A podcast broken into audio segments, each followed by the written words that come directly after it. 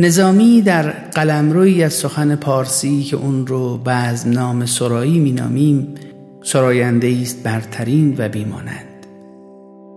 انگار در این قلمرو بر ستیق سخن پارسی ایستاده جهان رو نگاه می‌کنه. او در این قلمرو مثل فردوسی عمل می‌کنه در قلمرو رزمنامه سرایی. و به همون سان به مولانا در قلمرو رازنامه سرایی. اما برترین و بزرگترین بعضنامه سرای ایران از نظر بسیاری از محققین ادبیات مخصوصا ادبیات فارسی جناب نظامی گنجوی است. شاهکار نظامی پنج گنج اونه و نکته شگفتی که در این میانه این پنج گنج فقط دو تا گنج بزم نامه داره. همه ما گنجینه رازها یا مخزن الاسرار رو شنیدیم. اما گنج های دیگر اون اسکندرنامه و رزمنامه است. دو تا شاهکار نظامی خسرو شیرین و لیلی و مجنون به راستی بزمنامه های تام و تمامی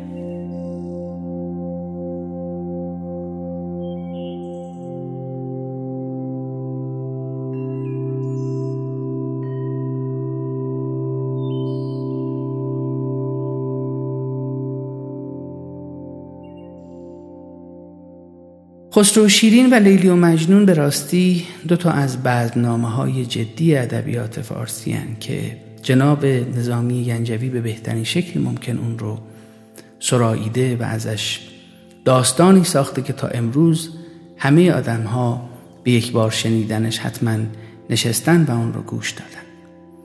آنچه که در نگاه خسرو شیرین ما می‌بینیم یک نگاه دو سویه است در عشق یک عشق برابر که البته از ابتدا عشق برابر نیست. وابستگی خسرو و شیرین و دلدادگی خسرو و شیرین دو تا شاهزاده در روزگار باستان نه مبتنی بر ملاحظات سیاسی و اقتصادی بلکه به مقتضای دلدادگی دو سویه این دو تا شخصیت. در ادبیات هر وقت سخن از رابطه عاشقانه میگیم و حرف می‌زنیم غالبا ذهنمون به سمت عاشق مذکر و معشور و معنس میره. عاشق کنشگر و خواهشگر و پیگیری که در طلب معشوق میکوشه و معشوق هم زنی نازشگر و منفعل و نشسته بر مسند زیبایی که ما چیزی جز وصف تننازی و ناز و الهام از او نمی‌خونیم. اما همه ماجرای ادبیات عاشقانه ما این نیست. در ادبیات ایرانی و سامی قبل و بعد از اسلام نمونه هایی از زنان عاشقی رو ملاحظه می کنیم که کاملا متفاوت عمل کردن. گاهی در عشق مخصوصا عشق یک طرفه مثل سودابه و زلیخا عمل می‌کنن و گاهی در عشق دو سویه مثل لیلی و مجنون و زال و رودابه. عشقهای یک سویه زنان در ادبیات ما جلوه و نمای خوب فرهنگی نداشته و حتی زیاد به اون بها داده نشده. در صورتی که وقتی که از نگاه روانشناسی بهش نگاه می‌کنیم کاملا می‌تونه تحلیل متفاوتی داشته باشه. اما در عشقهای دو سویه و عشقهایی که دو سویه ابراز شده از جانب زن و مرد هم توجه بیشتری بهش انجام شده هم کنشگری ها و احساسات بیشتر دیده شده. ماجرای عشق شیرین اما یک استثناست. چهره شیرین نظامی در دو وجه عاشقی و معشوقی به نظرم بسیار بسیار ارزش بررسی و تحلیل داره. در خسرو و شیرین شخصیت عاشق و معشوق در شیرین جمع میشه و صدای هر دو شنیده میشه. شخصیت عاشق شیرین در مقابل خسرو کنشگر توصیف میشه. داستان زیبای خسرو و شیرین به ظاهر پستی و بلندی های روابط عاشقانه انسانی رو نشون میده. انگار مثل همه روابط عاشقانه ای که هر دو نفر درگیر اتفاقات مختلفی در درونش هستند این داستان هم شبیه همون داستان هاست.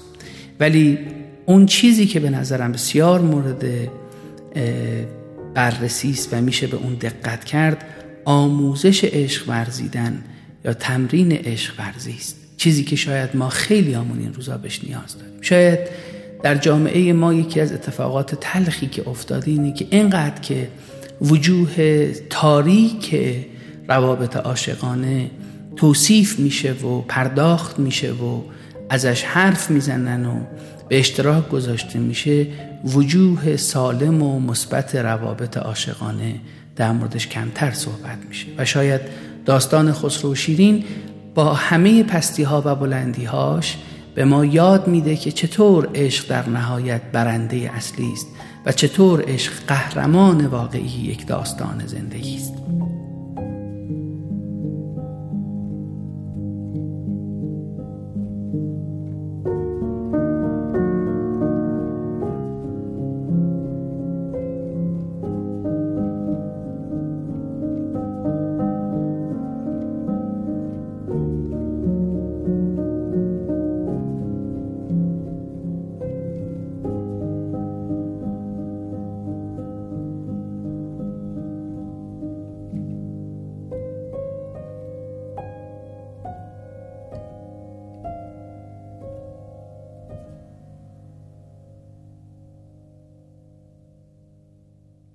آموزش عشق ورزیدن و تمرین عشق ورزی در نگاه نظامی از اینجا شروع میشه که هم در روی زمین برای شما حرفهایی برای گفتن داره و هم اگر بخوایم به لحاظ عرفانی بهش نگاه بکنیم طریق سلوک رو به ما نشون میده. این داستان عشق و حوس بازی های خسرو رو به عنوان یک جوان سبکسر در ابتدا نشون میده و ثابت قدم بودن شیرین رو.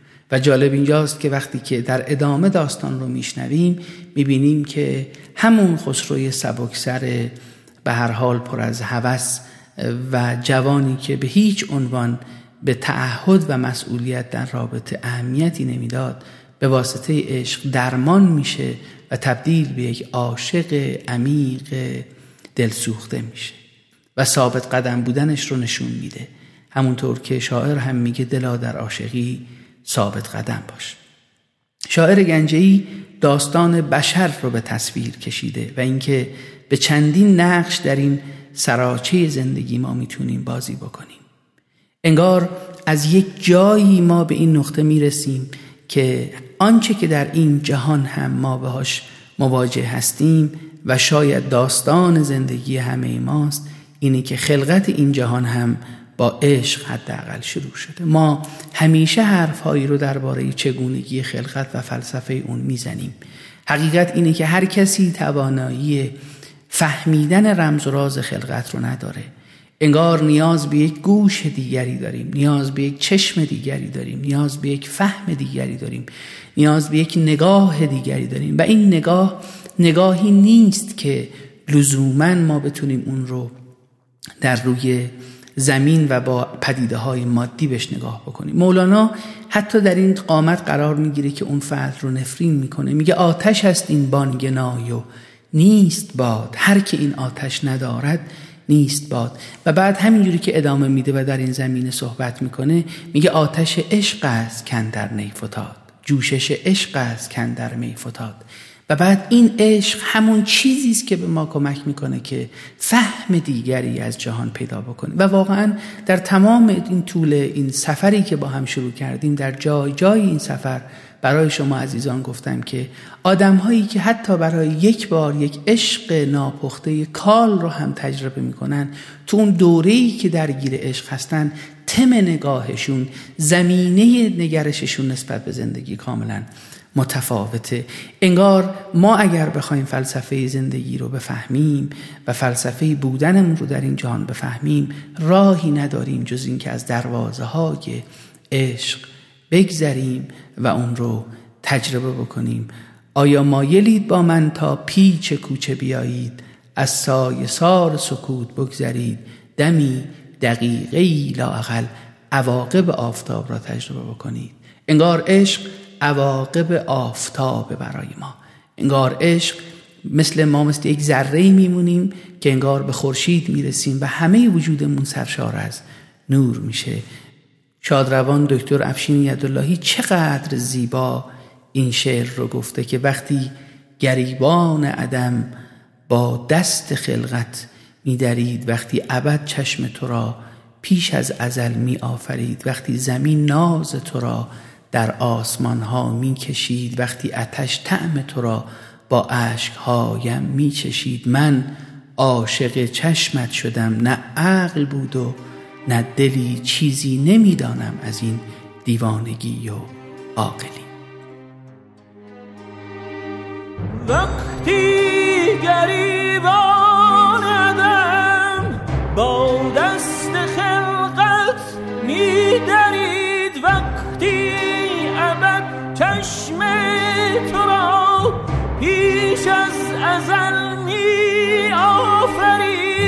وقتی زمین ناز تو را در آسمان ها می کشید وقتی اتش تم تو را با عشقایم می کشید من عاشق چشمت شدم نه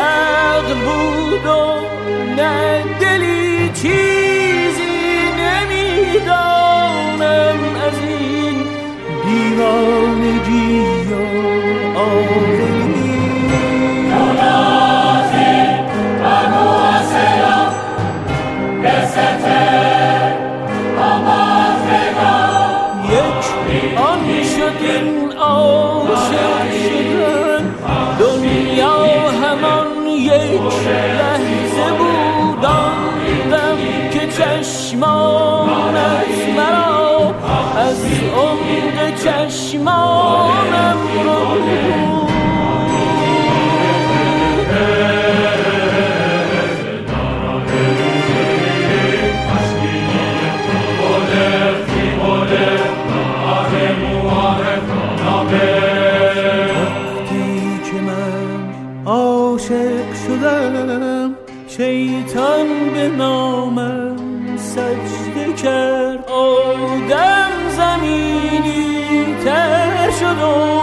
عالم به آدم سجده کرد. من بودم و چشمان تو.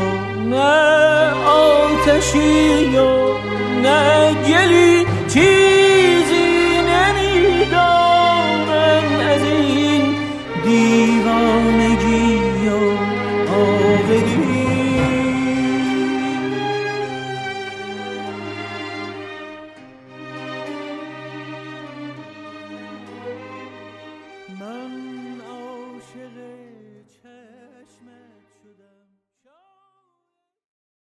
خب آنچه که در نگاه شیرین و خسرو در داستان عاشقانه جناب نظامی به شدت میشه بهش نگاه کرد یک داستانی است با ابعاد گوناگون.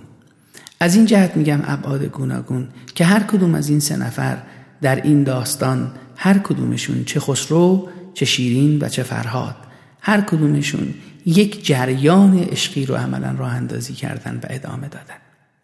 همونطور که در قبل گفتم به نظرم ماجرای عشق شیرین یک استثناء شیرین در قامت زنی وارد می شود که هم وجه عاشقی دارد و هم وجه معشوقی. و این رو دقت بکنید که نظامی این رو در زمانی داره میگه که زنها هیچ جایگاه اجتماعی نداشتن. عمدتا کنیز بودن فروخته می شدن خیلی از این اتفاقات رو تجربه می کردن و هیچ جایگاه اجتماعی و حتی جایگاهی در منزل و خانه هم نداشتن اما نظامی میاد یهویی یک زنی رو رونمایی می‌کنه که نه تنها عاشقه بلکه معشوق هم هست. کاردان فهیمه و جالب اینجاست که با عزت نفس و توانایی که در خودش نشون میده در این داستان عاشقانه خسروی سردرگم و سرگشته و سر به هوا رو تبدیل به یک عاشق جدی می‌کنه. و این یک پیغام روانشناسی برای ماست. اینه که در نگاه زوج درمانی مبتنی بر یه نفر خیلی وقتا میگیم حتی اگر یکی از زوجین نخوان کمکی به رابطه بکنن خیلی اتفاق سختی نیست. بهتره که هر دو کمک کنن برای بهبود رابطهشون. اما می‌تونیم با یک نفر رابطه رو نجات بدیم چون رابطه یک کل به هم وابسته است و کل به هم پیوسته است.